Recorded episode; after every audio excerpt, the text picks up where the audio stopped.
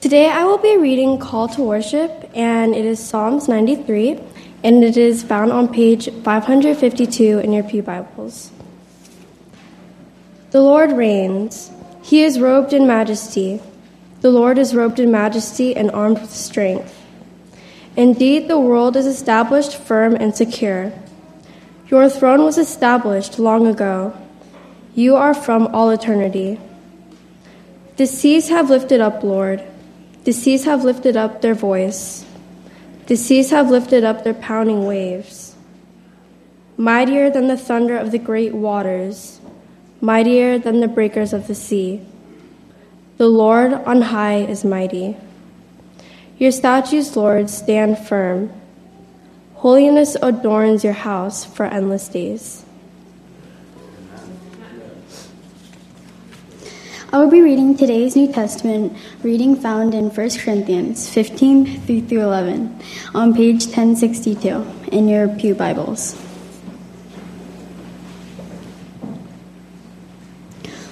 For what I have received, I passed on to you as for as of first importance that Christ died for our sins according to the Scriptures, that he was buried, that he was raised on the third day according to the Scriptures, and that he appeared to Cephas, and that to the, and then to the twelve.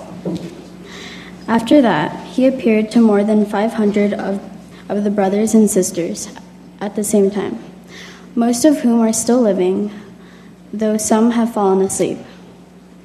Then he appeared to James, then to all the apostles, and last of all, he appeared to me also, as to one abnormally born.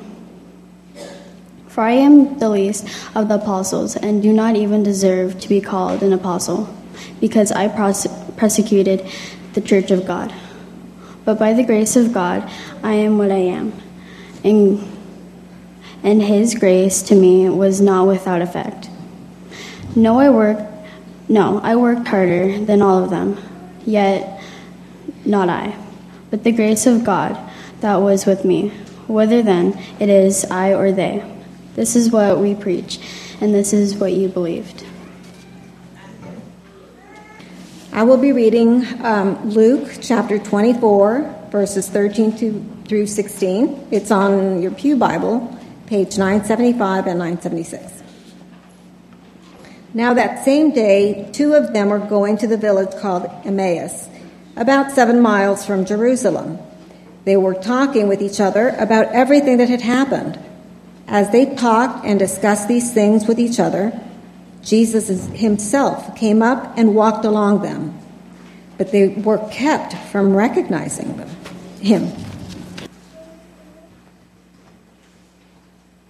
Well, at the worthwhile study, I won't today be doing an orderly account of the appearances of Christ to people, nor trying to sequence those for you correctly. Rather, today I want to draw our attention to what these things mean. In my own spiritual journey, since Easter Sunday, since Resurrection Sunday, this year and past years too, I've asked myself, I've wondered, what does resurrection life look like? The scriptures say we have been crucified with Christ.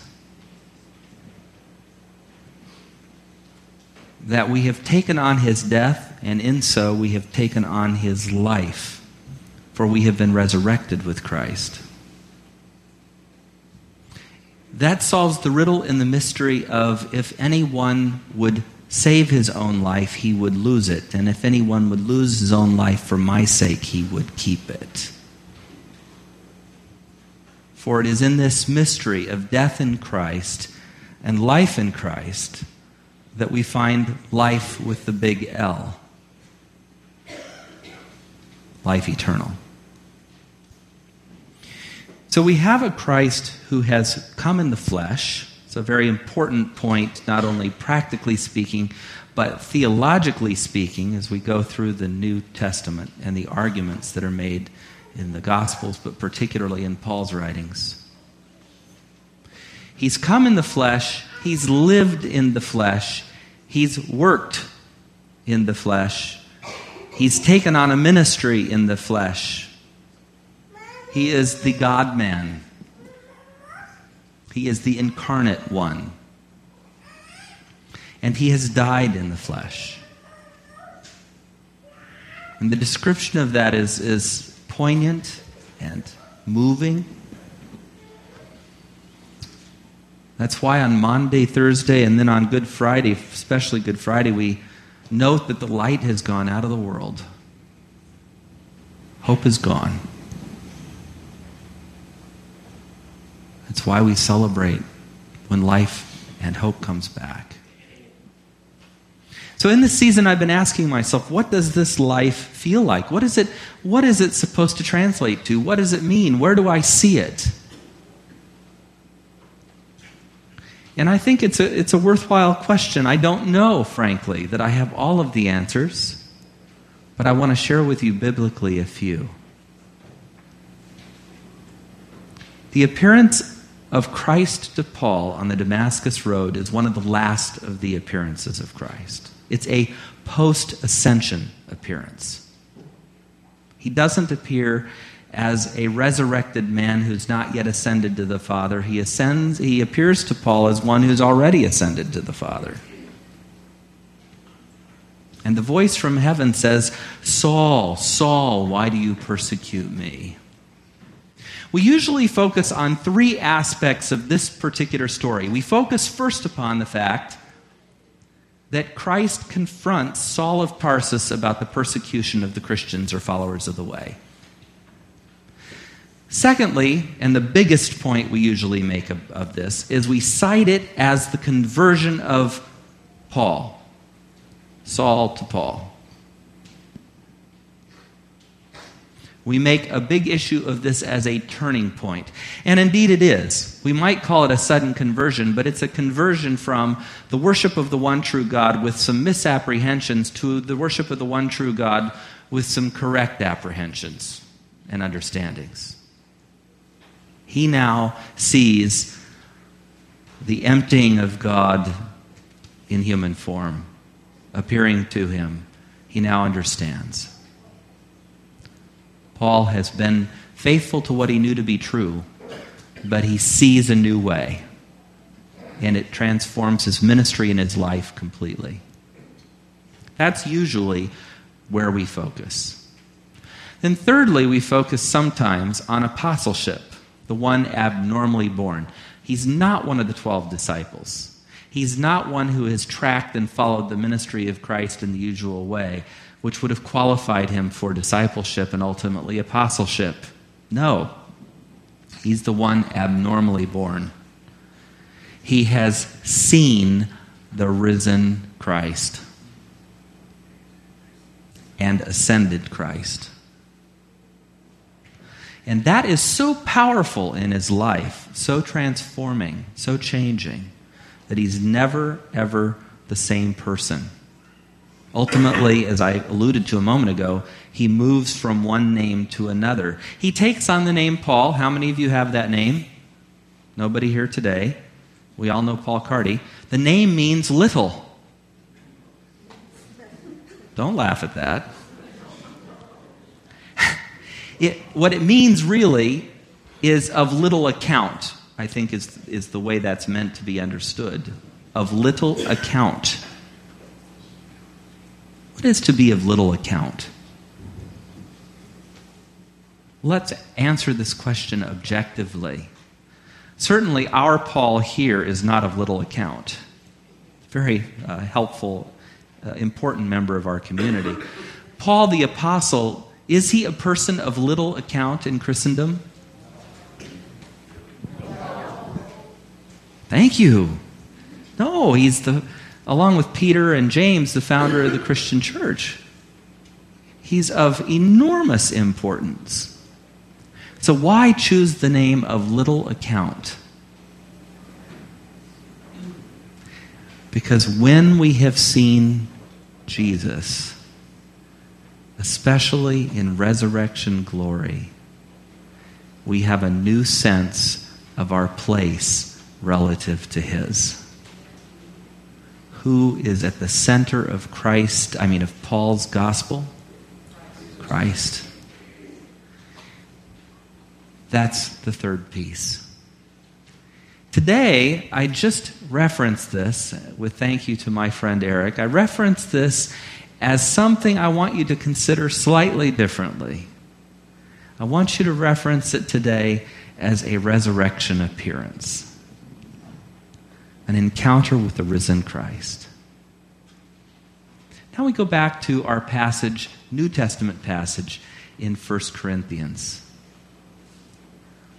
It says some interesting things. Turn with me to that passage. It was just read. I think I left my bulletin on the pew there. Thank you.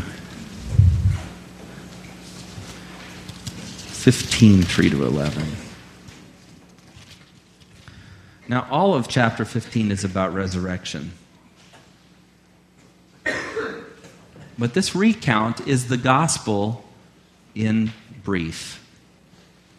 What I received, I passed on to you as of first importance. Christ died for our sins according to the Scriptures, was buried, that he was raised on the third day according to the Scriptures, and that he appeared to Peter, Cephas, and then to the twelve.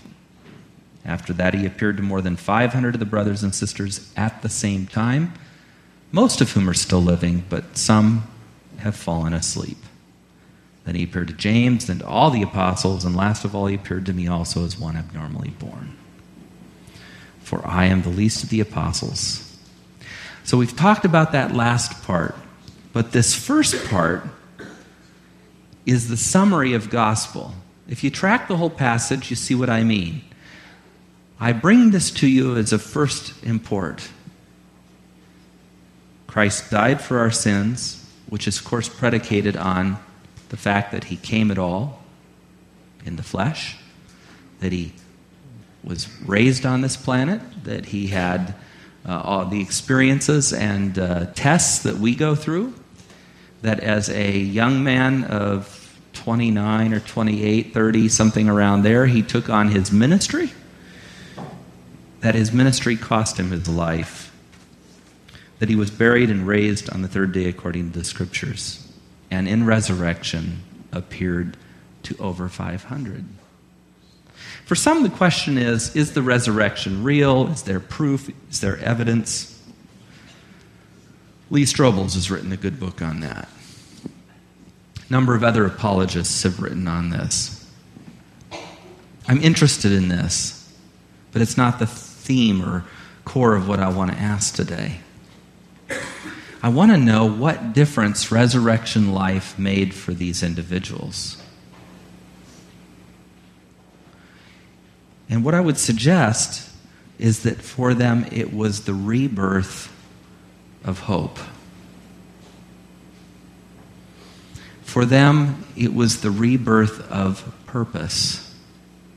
For them, it was the ultimate fulfillment and verification that everything the scriptures had taught had come true.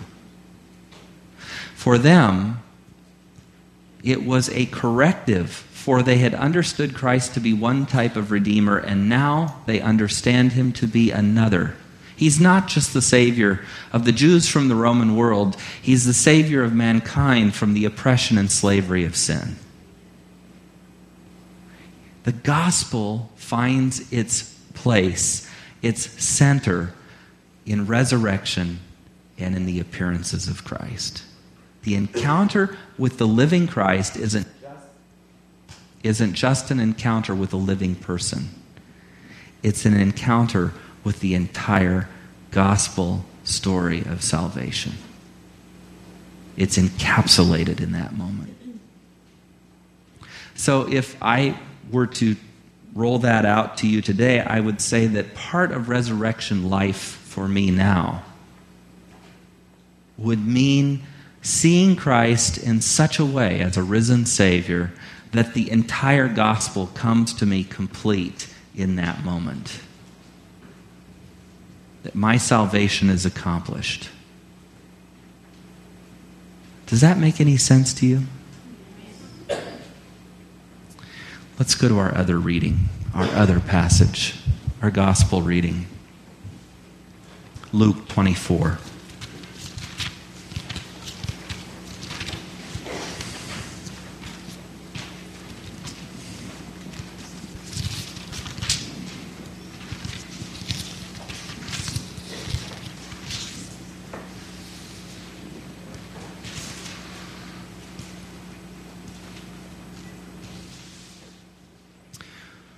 Germane to what we just read in Corinthians, I'm going to read verses 1 through 12 as a backdrop to what we're going to look at briefly. On the first day of the week, very early in the morning, the women took the spices they had prepared and went to the tomb.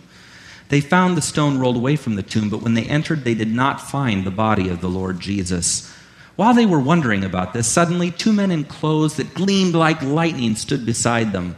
In their fright, the women bowed down with their faces to the ground, but the men said to them, Why do you look for the living among the dead? He is not here, he has risen. Remember how he told you while he was still with you in Galilee The Son of Man must be delivered over to the hands of sinners, be crucified, and on the third day be raised again. Then they remembered his words and all the other when they came back from the tomb, they told these things to the eleven and all the others. It was Mary Magdalene, Joanna, Mary the mother of James, and the others with them who told this to the apostles. But they did not believe the women because their words seemed to them like nonsense. Peter, however, got up and ran to the tomb. Bending over, he saw the strips of linen lying by themselves, and he went away, went away wondering to himself what had happened. So that's Luke's version of the story. It's dynamic, it's alive, and it's filled with intrigue. A heavenly messenger who appears to women. Men who deem these women unreliable witnesses and babblers. Shame on us, men.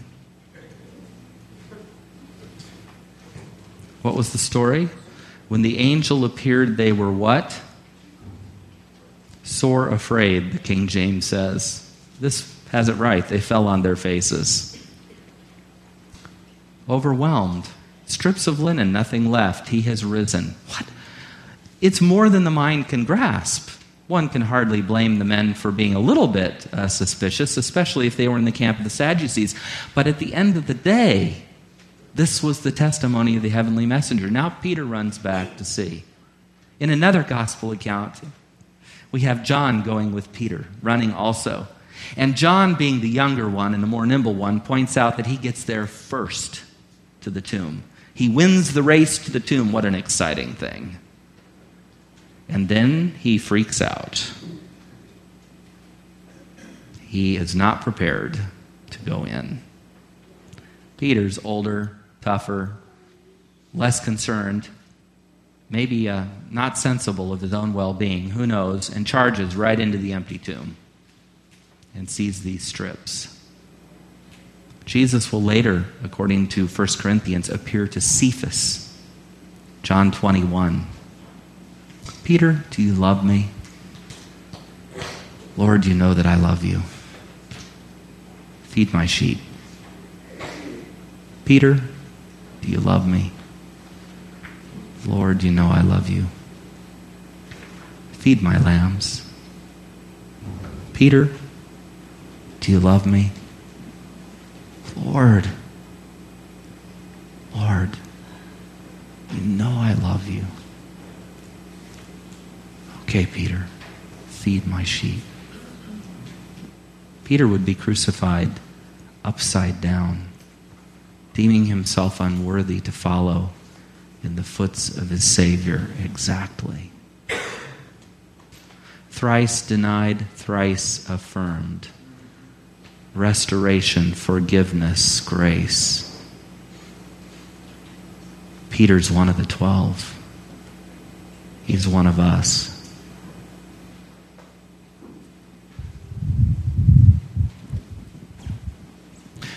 When we get to verse 13, we find two of them going to Emmaus. Now, it's fun if you have a King James also to see what the actual measure is. I love that this has something we can comprehend seven miles but I think the word is furlong or stadia. And the measurement refers to the length of the interior of a arena or stadium where they would have had the chariot races, where they would have done some of those kinds of things in Roman times, and they're all built exactly the same. If you've been to Jerash in, in Jordan, if you've been to um, name a place in Israel, they have a bunch of these, Caesarea Philippi. If you've been to any Roman city in the ancient world, if you've been to Istanbul, Turkey, there's an old stadium there. They're all exactly the same. Not the same setting, but they're all built exactly the same length. And it's, I forget, 686.6 feet or something along that line that, that the measurement is. So you have that length being given in the scripture. I think it was 30,000 stadia or something like that that they were supposed to have traveled, which translates to about seven miles. So they had gone seven miles down the road and they encounter this, or they were headed there. They were walking with each other about, talking with each other about everything that had happened, that is to say, the crucifixion. This appearance is very close to the crucifixion story and resurrection story. It was Mary Mag, excuse me. As they, as they talked and discussed these things with each other, Jesus himself came up and walked with them, but they were kept from recognizing him. I don't know whether he blinded them in this way or whether his post resurrection state was unfamiliar to them. We know that when we will be resurrected, we will be what? Changed in the twinkling of an eye. We know that when we are to be resurrected, we will put on a resurrection body. I don't know what that means exactly. I've never been resurrected. But I can tell you that for whatever reasons, these disciples who had traveled with him, eaten with him, stayed with him, did not recognize him. He asked them, What are you discussing together as you walk along? They stood still, their faces downcast. One of them, named Cleopas, asked him, Are you only a visitor to Jerusalem and do not know the things that happened there in these days? Where have you been, brother? What things? Jesus asked. Well, about Jesus of Nazareth, they replied. Let's put it in today's context. How many of you today would be shocked to learn that bin Laden had been assassinated? I'm glad to see no hands. Somehow the news has gotten to you. Have you all heard that? Of course. That was the resurrection story. That was the crucifixion story. All of Jerusalem and everybody around knew this story. This was not anything shocking. What was shocking was that here was a stranger who didn't know what they were referring to. About Jesus of Nazareth, they replied. He was a prophet, powerful in word and deed before God and all the people. Verse 20. The chief priests and our rulers handed him over to be sentenced to death, and they crucified him. But we had hoped that he was the one who was going to redeem Israel. And what is more, it is the third day since all this took place. In addition, some of our women amazed us. They went to the tomb early this morning, but didn't find his body. They came and told us that they had seen a vision of angels who said he was alive. Then some of our companions went to the tomb and found it just as the women had said, but they didn't but him they did not see. He said to them, "How foolish you are, and how slow to believe all that the prophets have spoken. Did not the Messiah have to suffer these things and then enter his glory?" And, in, and beginning with Moses and all the prophets, he explained to them what was said in the scriptures concerning himself. As they approached the village to which they were going, Jesus continued on as if they were going further, but they urged him strongly, Stay with us, for it is nearly evening. The day is almost over. So he went in to stay with them. When he was at the table with them, he took bread, gave thanks, broke it, and began to give it to them. Then their eyes were opened and they recognized him. And he disappeared from their sight. They asked each other, Were not our hearts burning within us while he talked to us, talked with us on the road, and opened the scriptures to us? They got up and returned at once to Jerusalem. There they found the eleven and those with him assembled together and saying, It's true, the Lord is risen and has appeared to Simon. Then the two told them what happened on the way and how Jesus was recognized by them when he broke the bread. Those of you who have been here pretty consistently over the last several years have heard me preach on this passage at communion time. It's a poignant uh, example. Passover has occurred. Jesus has broken the bread, prayed with the disciples, played the role of servant as he's washed their feet. He's known to them in this simple act of communion. when he fed the 4,000, when he fed the 5,000, it was the same communion. He prayed to his Father. He broke the bread. He broke the fish. He distributed the food. And the miracle of multiplication and food for all kept going. It's in this miracle, it's in this act that he is recognized by the disciples. It is in this moment of communion and community that he is seen for who he is. There are lots of other interesting points that one could draw on this story. One of the fun things about it is to think you've taken a seven mile walk, you're settled down for the evening, you're about to eat supper. Journeys in these days are not safe or easy, by the way. You break bread, you realize that you're seeing Christ, you don't know what to say. All you can do is get up and run back and tell everybody else. Seven more miles. It's a 14 mile day. How many of you could walk 14 miles today? How many of you could walk seven? I bet you could walk seven and then seven more if you saw the living Christ. I bet you could. That's big news. It causes people to leave comfort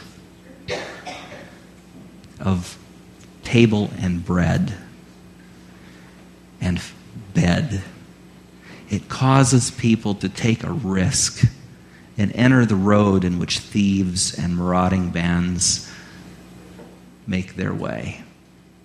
It causes them to have such joy in their hearts that they don't feel the drudgery of seven miles of road. We're not talking cars, chariots, carts, horses, we're talking foot and Roman roads. Stone, hard. It causes them to affirm the testimony of two crazy women, or three. You didn't laugh at that. Do you agree with that? The disciples thought they might be a little bit nuts, but they certainly weren't crazy. They were telling the truth. It caused them to change their entire perspective, their affect, their outlook. They went from, haven't you heard the news? to, it's true. He's alive. It brought them the entire gospel all of the prophets, all of the teachings of Moses, the entire law and prophets fulfilled in one moment of understanding. It consolidated the gospel and made it the cornerstone and centerpiece of their lives. Jesus is alive. Alleluia. Now, in this moment of recognition, there's one other point that I've brought out before that I just repeat because I repeat it again and again and again, because I think it's where we're most likely to see the resurrected Christ. It's in community. The communion is but a phrase that indicates that we're together in something. Together in our faith, together in our belief, together in our hope together in what we share. We're together in the breaking of the bread and the drinking of the wine. We're together in service as we are commanded to wash one another's feet. We're together in understanding and living out the joy of the gospel, which says He came, He lived, He served, he performed miracles. He did great things. He was a prophet of prophets among his time. He was just unjustly accused. He was tortured. He was crucified. He died. He was buried for three days according to the scriptures and resurrected on the third day. He appeared to many and he ascended to his Father, where he still makes appearances from. Have I seen the visage of the living Christ? Directly, no, I would make no such claim. Have I seen evidence of resurrection life? Yes. It's when the church of God lives out the gospel.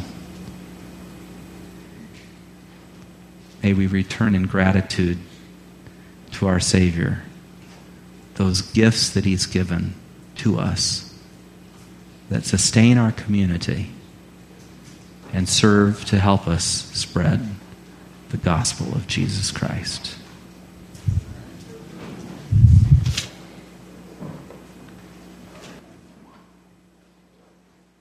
And so, Lord, may thy true self be revealed as one resurrected, that in seeing we may be transformed, living resurrection life in this community you've called us to.